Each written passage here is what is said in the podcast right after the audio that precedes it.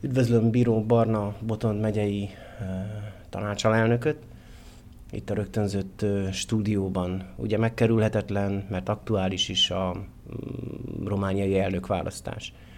Udvarhelyiként, ugye akik távol vagyunk azért Bukarestől, mindennapjaink tekintetében is, mivel lehet úgymond mozgósítani szerinted az udvarhelyieket és az udvarhelyi székieket? Mitől és miért menjenek el szavazni az elnök választáson, ezen az elnök választáson, hiszen tudjuk, hogy esélytelen az, hogy Kelemen Hunor megnyerje az elnök választást, és mégis miért kell ott lennünk nekünk? Köszönöm a meghívást, és köszöntök mindenkit. Annyi, olyan összetett kérdést tettél fel, amire szerintem egy fél óra sem lenne elég, hogy válaszoljak. Megpróbálom szisztematikusan a kérdésekre valamilyen választ adni. Először is nekem meggyőződésem, hogy az csak egy tévérzet, vagy egy tévképzet, hogy Bukarest távol van tőlünk udvarhelytől. Azért, mert a Bukarestben meghozott döntések szinte azonnal hatással vannak udvarhelyre is. Tehát az, amit Bukarestben törvényeket vagy kormányhatározatokat meghoznak, az ugyanúgy, ahogy az ország más térségében is kifejti a hatását, ugyanúgy itt is kifejti a hatását, negatív vagy pozitív értelemben.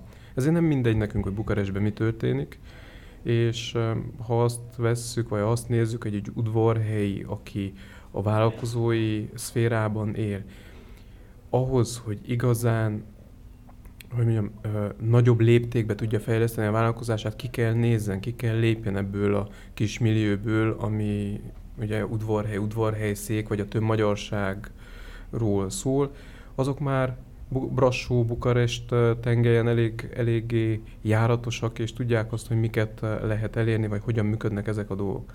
Tehát én úgy, úgy gondolom, hogy, és meggyőződésem, hogy nem mindegy nekünk az, hogy mi történik Bukarestben, nem mindegy az, hogy milyen kormány van, és kivezeti az országot, ki az országnak az államelnöke. Amikor egy, egy választás vagy egy versenyre elindulunk, akkor én azt szoktam mondani, hogy meg kell határozzuk a célt. Mert van olyan verseny, amit nem tudunk megnyerni, vagy nem az a, azt kell célul kitűzzük, hogy mi nyerjük el azt a pozíciót, és ebben az esetben az államelnök választásnál sajnos, mondom én, még nem élet meg ez a társadalom, ez az ország arra, hogy egy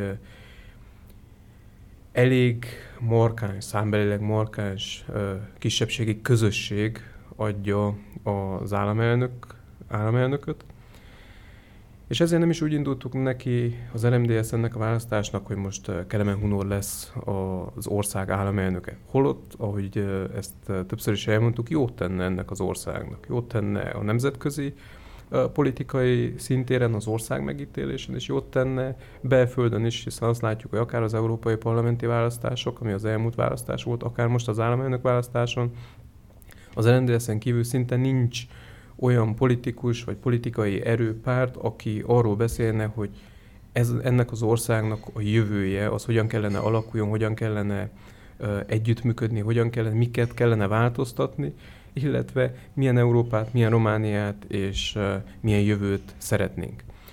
Uh, mi, amikor nekiindultunk, és amikor az RMDS szövetségi elnököt, Kelemen Hunort elindítottuk, felhatalmaztuk arra, hogy ő legyen a a szövetségnek, a magyarságnak az államelnök jelöltje, akkor az volt a nem titkolt célunk, hogy azt az üzenetet, amit a magyar közösség sajátjának érez, vagy, vagy meg szeretne már fogalmazni, ne a közösségi oldalakon itt-ott ilyen privát kommentekként, hanem ezt az üzenetet a szövetségi elnök ebben a média fókuszban, ami az államelnöki kampányt övezi, megfogalmazza, és ezeket az üzeneteket eljuttassa ne csak a román politikusokig, hanem a többségi nemzet tagjaikig is, is.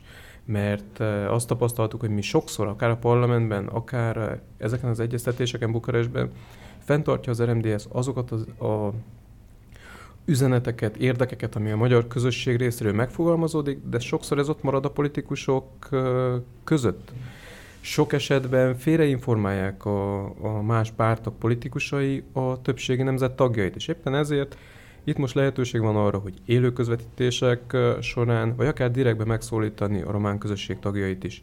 Mert egy államelnök választási kampányban bűn lenne csak a magyar közösséghez szólni, bűn lenne ne kihasználni azt a lehetőséget, hogy a román közösség tagjaihoz is eljuttassunk üzenetet. És én láttam nagyon sok akár közösségi oldalon is reakciót a román társadalom részéről, akik elismerően állnak hozzá ehhez a, ehhez a kampányhoz, ahhoz, amit mi magyarok és Kelemen Hunor tesz, mond, és szeretne ez, ezzel a kampányjal. Egy korábbi beszélgetésen ezt megkérdeztem Kelemen Hunortól is. Te hogy látod, hogy mivel kapcsolatban vagy úgymond a, itt a helyi választókkal, hogy nem járhat kockázattal az, hogy a, elsősorban a románokat szólítja meg az a kampány? Nem megy el a helyi magyar választók választói kedve ettől? Ö, azt, nem, azt, nem, azt nem mondanám, hogy elsősorban a románokat szólítja meg, mert egyformán szól magyarokhoz is és románokhoz is, hogyha követjük, ugye a legkönnyebb az internet világában a közösségi médiákon, a kis videókon online követni ezt a kampányt, és látjuk, hogy azért ez nem igaz, hogy csak a románokhoz szólunk, de románokhoz többet szólunk, mint azokban a kampányokban, amiknek a tétje az, hogy megnyerjük a pozíciót, például ugye az Európai Parlamenti, vagy Parlamenti, vagy akár helyhatóság. Tehát nem szólunk azokhoz az emberekhez, akik nem célközönség, de itt valószínű, hogy Kelemen Hunos Szövetségi elnök is elmondta volt, elmondta többször társaságba, és beszéltünk erről, hogy például az 1996-os államelnöki kampánynak az volt az egyik legnagyobb hozadéka, hogy utána megváltozott az RMDS-nek és a magyarságnak a megítélése a román politikai elit részéről, és az vezetett oda, az a kampány vezetett oda, hogy majd utána kormánytényezővé válhatott az RMDS, ami nyilván elsősorban a magyar közösségnek a volt a hasznára, hiszen akkor indultak meg nagyobb fejlesztési projektek. Tehát azt mondom, hogy itt, itt a cél az teljesen más. Itt a cél az, hogy hogy egy mentalitásváltás, egy megítélésben történő pozitív változás induljon el, és hát, ha szép lassan normalizálódás fele vezethet az a, ez, ez a kampány, hiszen látjuk azt, hogy az elmúlt időszakban azért mintha megfordult volna akár az időkereke, és mintha elkezdtünk volna visszafele menni a magyar ellenes megnyilvánulások, a nacionalista megnyilvánulások között, és ha az államelnök jelölteket, vagy ha a pártokat nézzük, a román pártokat, akkor én nem nagyon tudnék mondani olyat, akinek ne lett volna magyar ellenes kijelentése, megnyilvánulása az elmúlt időszakban. Ezért is például érdekes, amikor mi arról beszélünk, hogy az RMDS, a, a magyarság képviselője kiket támogat a parlamentben szavazataival azért, hogy kormányozza ezt az országot. Mert nincs olyan párt, nincs olyan román párt, aki, akit úgy szívből azt mondanánk, hogy lehetne támogatni, támogatni lehetne. akinek nem lenne vagy a múltba, vagy ne lett volna, vagy nem lenne magyar ellenes kijelentése. Tehát ez, ez, ez már többször elmondtuk, hogy mi a román pártok a nem, nem szeretetből, nem szerelemből támogatjuk, hanem érdekből. Az pedig az erdély magyarság érdeke. És nézzetek meg, hogy a, úgy, ahogy a szociáldemokrata párt részéről mérséklődtek azok a magyar ellenes kirohanások, amik amúgy tapasztalhatóak voltak akkor, amikor az RMDS támogatta a, a parlamentből a kormányt, ugyanúgy azok a magyar ellenes megnyilvánulások, amik ebben az időben megfogalmazottak a liberális párt részéről, ezek most a közeljövőbe megjósolhatóan vissza fognak esni. Azért, mert amikor szükségük van a magyarság szavazataira, a magyarság érdeképviseletének a támogatására, akkor bizony ők is cizzárt szoktak a szájukra húzni, még akkor is, hogyha belül így gondolják, de nem mondják ki. Ha nem mondják ki, és ha nem adnak táptalajt egy-egy szélsőséges megnyilvánulásnak, az már segít abban, hogy a viszony szép lassan normalizálódjon. Kicsit közelebb visszaérkezve udvarhelyszékhez. Te viszonylag, bár most nem tudom, hogy idősíkon ez mit jelent, de viszonylag új vagy, vagy fiatal vagy úgymond a mm, politikában, legalábbis a tisztségek tekintetében. Hogy érzed, hogy hol van a helyed a székelyföldi vagy udvarhelyszéki politikai palettán erő tekintetében, befolyás tekintetében, hogy sikerül ezzel neked lavíroznod és építgetned magad, hogy, hogy viszonyulsz ehhez a kérdéshez? Hiszen azért tudjuk, hogy itt, bár nem akarok ehhez visszatérni, mert viszonylag rég történt, de hát itt egy nagy vákum, vagy vákum, ha nem is nagy, de vákum alakult ki azzal, hogy Verestói Attila elment közülünk. Nézd, ha én, én sosem gondoltam, nem gondolkodok azon, hogy az én erőm, tehát politikában azt tudjuk, hogy az erő az jó, de az érdekérvényesítéshez kell azért erő Érdekérvényesítéshez kell erős érdekérvényesítéshez udvarhelyszéknek az erejét, az az erős önkormányzati struktúra, azok a polgármesterek, azok a, a parlamenterek, és így egybe az RMDS adja. Én azt látom, hogy az elmúlt időszakban, elmúlt egy-két évben, ugye 2018 tól vezetem a, az udvarhelyszéki szervezetet. Nincsenek belső viszályok, nincsenek most olyan egymásnak feszülések, amire, amire azért 2016 előtt volt példa. Most én annak adok hálát, hogy nem udvarhelyszékről beszélnek RMDS körökben sem, hogy itt probléma van, hogy itt meg kell oldani, hiszen van más terület, ahol akár egymásnak feszülések, akár belső viták vannak, és örülök annak, hogy ki tudtunk itt alakítani egy olyan együttműködést a parlamenterekkel, a polgármesterekkel, mindazokkal, akikkel egy csapatban vagyunk, hogy mindenki érzi, hogy megvan a helye, biztonságban van, és mindenki érzi, hogyha nem is tudunk megoldani egyik pillanatról a másikra fontos ügyeket, azért azon dolgozunk, hogy szép lassan a megoldás fele görgessük ezeket. És ehhez arra is volt szükség, hogy a megyei önkormányzatban, ugye most már három területi elnök vezeti a megyei önkormányzatot, nem volt egy, nem volt egy, egy surlódásmentes időszak az elmúlt ugye 16-tól errefele voltak surlódások, voltak nézeteltérések. Most azt látom, hogy a mandátum vége fele azért összecsíszolódott ez a, ez a csapat annyira, hogy egymásnak a törekvéseit, egymás térségének a prioritásait tiszteletben tartjuk, és egymás segíteni próbáljuk. Ez sem volt mindig így azért a megyei tanács vezetésében.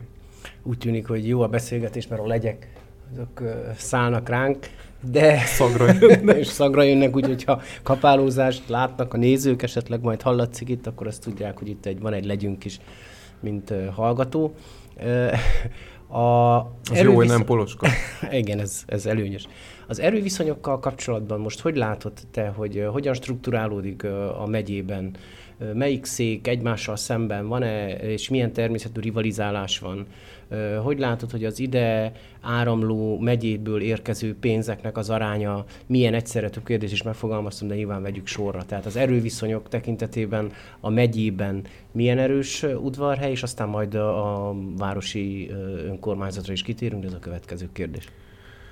Ha, ha azt nézzük, hogy mekkora, és ugye udvarhelyszék a legnagyobb, tehát azt mondom, és ezt egyszer-kétszer is mondtuk, ami nem feltétlenül mindenki örült így első hallásra annak, hogy udvarhelyszék az első, de udvarhelyszék az első, és udvar, azt, hogy udvarhelyszék az első, ezt megmutattuk az európai parlamenti választások alkalmával is, amikor udvarhelyszék megyébe egyértelműen a legtöbb ö, szavazatot tudta felmutatni a Szövetség Európai Parlamenti listájára nézve.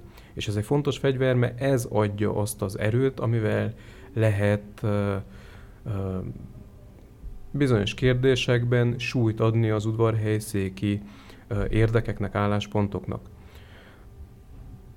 Vannak tehetséges politikusok minden térségben, de azt nem szabad elfelejteni, hogy a térségnek a nagysága, az itt élő embereknek a száma, az adja igazán az erőt, ezt nekünk ki kell használni, vagy érvényre kell juttatni a tárgyalások során. Tehát ebből a szempontból uh, udvarhelyszék nem áll rossz helyen, viszont udvarhelyszéknek még van egy kis ideje ahhoz, hogy a sorainkat úgy rendezzünk, hogy stratégiailag is egy komoly erőt tudjunk képviselni. Ehhez pedig szükség van arra, és uh, sajnos az elmúlt Ugye 11 éve uh, tevékenykedek itt udvarhelyszéken a politikában. Az elmúlt 11 évben sosem sikerült igazán megvalósítani azt, hogy és Udvarhely szék egy, ahogy, ahogy szokták mondani, a mozdony és a szerelvény egy irányba menjen, és egymáshoz legyen csatolva, mert vagy egy olyan, tehát vagy ugye nem egy politikai családból származik a vezetés, vagy pedig, ha egy politikai családból is származott, de nem konfliktus volt, most tehát konfliktus volt, és, és nem, tehát nem tartotta fontosnak azt, hogy a, a térség érdekében együttműködjön a város udvarhelyszékkel holott, hogyha megnézzük, akkor Székelyudvarhelyre nagyon sokan a térségből járnak be dolgozni, értéket teremteni, és a többi, és a többi, ami azt jelenti, hogy sok adó is utánuk itt hasznosul Székelyudvarhely. Székelyudvarhelyet nem lehet megkerülni, Székelyudvarhely fontos mindenki számára, véleményem szerint számunkra nagyon fontos, és ezt azért is mondom, mert uh, mi így állunk ehhez hozzá. Nem úgy állunk hozzá, és nem úgy álltunk hozzá az elmúlt években sem, hogy hogyan lehet uh, uh, botot betenni a küllők közé, ugye, ahogy szokták mondani, hanem azt néztük meg, hogy mik azok, amikben együtt tudunk működni, abban megpróbáltunk együttműködni a városvezetéssel, és mik azok, amikben, ha bár nem is tudunk együttműködni, akkor legalább vagy a megye önkormányzattal, vagy valamelyik alárendelt intézményünkkel átvállaljuk ennek a szervezését itt Székelyudvarhelyen. És hogyha ha megnézzük azt a listát, ami az elmúlt időszaknak a kulturális, gazdasági eseményeit jelenti, akkor én nekem meggyőződésem, hogy én felemelt fővel tudok a Székelyudvarhelyi emberek elé állni, mert nagyon sok olyan kiemelkedő rendezvény van, amit a megyei önkormányzattól vagy teljes mértékben mi szerveztünk, vagy társszervezői voltunk, vagy a legnagyobb támogatói vagy finanszírozói. Mi a helyzet Székelyudvarhelyjel? Tehát itt a, bár alakulnak állandóan a viszonyok, az erőviszonyok, de hogy gondolod, hogy most a, a városvezetés működése az mennyire megy akadálymentesen, illetve hol vannak a surlódási pontok, vannak-e, és ha igen, akkor azok minek a mentén alakulnak ki? Hát ez is egy, ez is egy hosszabb beszélgetésnek a tárgyát képezhetné ez a kérdés, hiszen véleményem szerint ez elég összetett. Ha azt nézzük, ugye a politikában mindig azt nézik, hogy, és az attól függ, hogy mi megy flottot, például nézzük már a megyei önkormányzat működését. Megyei önkormányzat azért tud gördülékenyen működni, mert van egy vezetés, és megvan egy kényelmes többség a testületbe, akikkel a közösségi döntéseket meghozzuk. Na most ez Székelyudvarhely esetében nem áll fenn, hiszen az a, vagy fenn kellene álljon, hiszen egy politikai koalíció kapta meg az abszolút többséget a 2016-os választásokon.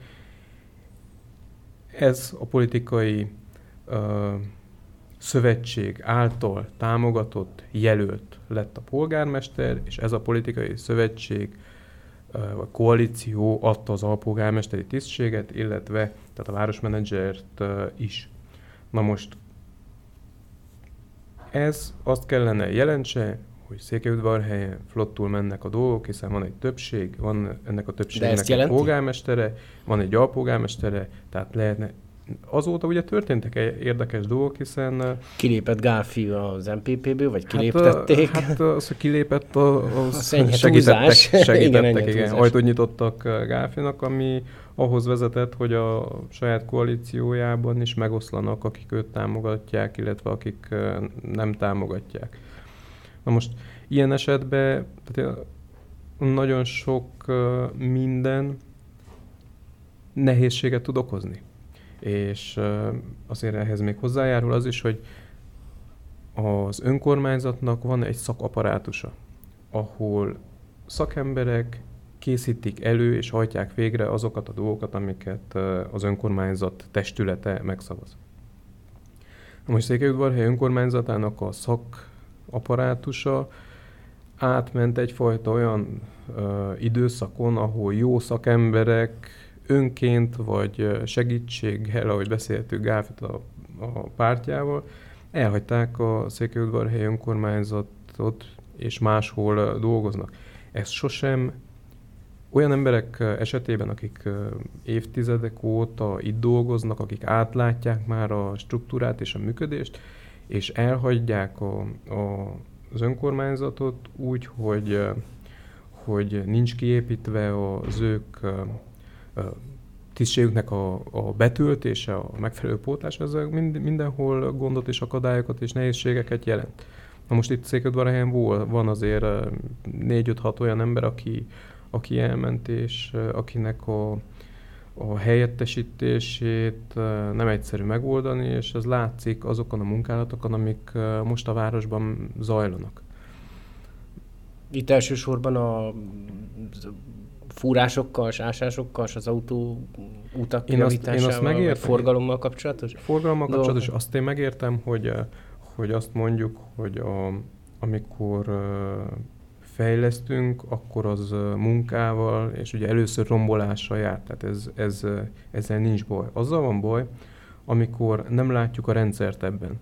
Amikor az van, hogy egy utcát egymás után háromszor, négyszer is felásnak, amikor az van, hogy ezt időben nem tudják kijavítani, tehát úgy van kiásva Tényleg ennek mi lehet megítélésed szerint az oka, hogy gyakorlatilag egy rendbehozott útszakaszt akár többször is ismét felásnak? Ez számomra is egy kérdés, de ezt, ezt a városvezetésnek a felteszedők biztos tudnak válaszolni, vagy legalábbis ők ebben a kompetensek. De tovább menve, hogyha tudjuk azt, hogy a, a gáz szolgáltató, a villanyszolgáltató, egy vízszolgáltató felássák az utat, és látjuk azt, hogy a forgalom eléggé akadályozva van a városban, akkor mi, mint önkormányzat nem biztos, hogy jó döntést hozunk azzal, hogy még két utcát felújítás gyanánt felásunk és lezárunk, hiszen azzal teljesen megbénítjuk a forgalmat. Bicikliutak esetében nem azzal van gond, hogy bicikliutakat terveznek, hiszen ez benne van a mobilitási tervben. Az a baj, hogy a mobilitási tervben nem csak ez van benne, hanem az van benne, hogy parkolókat létesítenek, és az van benne, hogy alternatív forgalmat az autósoknak. Tehát azt nem lehet egy olyan városban, ahol azt tapasztaljuk, hogy egyre nagyobb az autók száma és az autós forgalom száma, hogy úgy korlátozzuk a parkolást és a, a, az autós forgalmat, hogy létrehozunk egy biciklisávot, ami ugye jóváhagyása sem teljesen tiszta a... Hát nem volt meg, tehát ezt tudjuk, hogy a részlegesen, rendőrs, részlegesen, részlegesen volt, volt meg, tehát a rendőrség nem hagyta ezt, jóvá ezt, előzetesen. Ezt létrehozzuk októberben, szakaszait.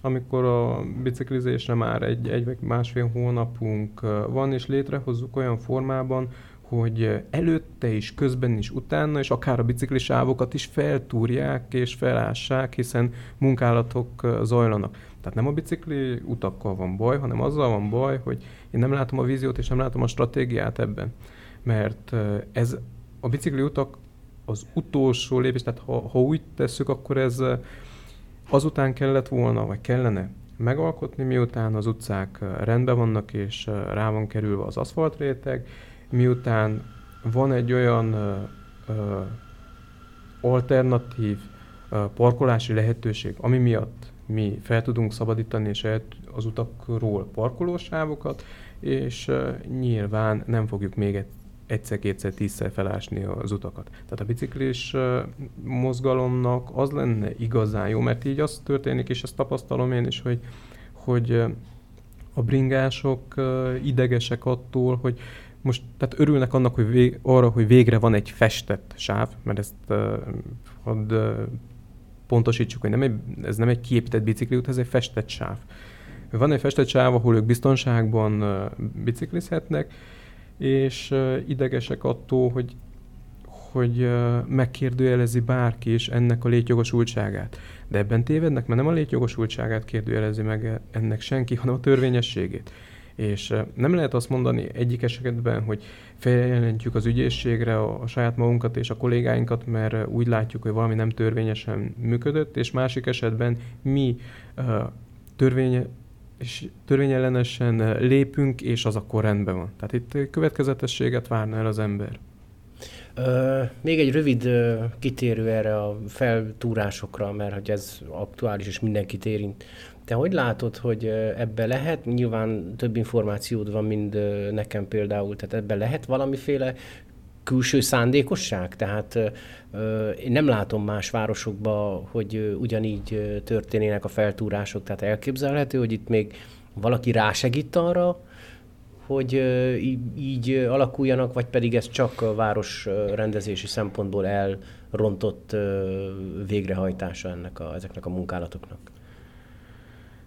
De én ilyen elméletekben nem mennék bele. Összeesküvés elmélet szaga az, az, van, az, igazság, az valószínű, de... Az az igazság, hogy amiről információja van az embernek arról, ugye, mert felelősséget is kell vállaljak ezért, arról szívesen beszélek. Én nem, nem, nem hiszem, hogy lenne külső rásegítés.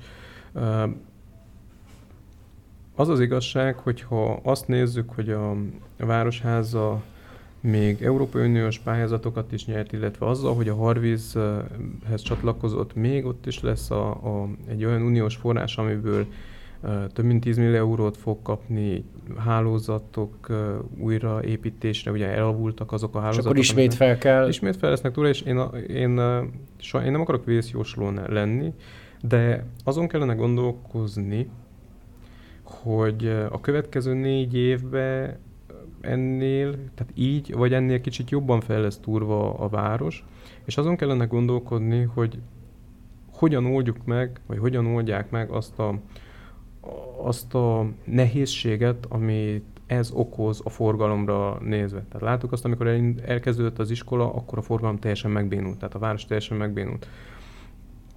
Nem sok olyan város van, nagyvárosok között sem, ahol ennyire nehézkesen menne a forgalom, mint most udvarhelyen. Mondják, hogy ez egy pillanatnyi állapot. Nem. Ez sajnos a következő tartós években lesz. ez tartós lesz. Ezért lenne fontos az, hogy a terelőútra kezdjenek el a munkálatok, ezért lenne fontos az, hogy minél hamarabb megnézni, vagy figyelembe venni a helyi tehát a Nemzeti Rendőrség, udvarhelyi Nemzeti Rendőrségnek azt a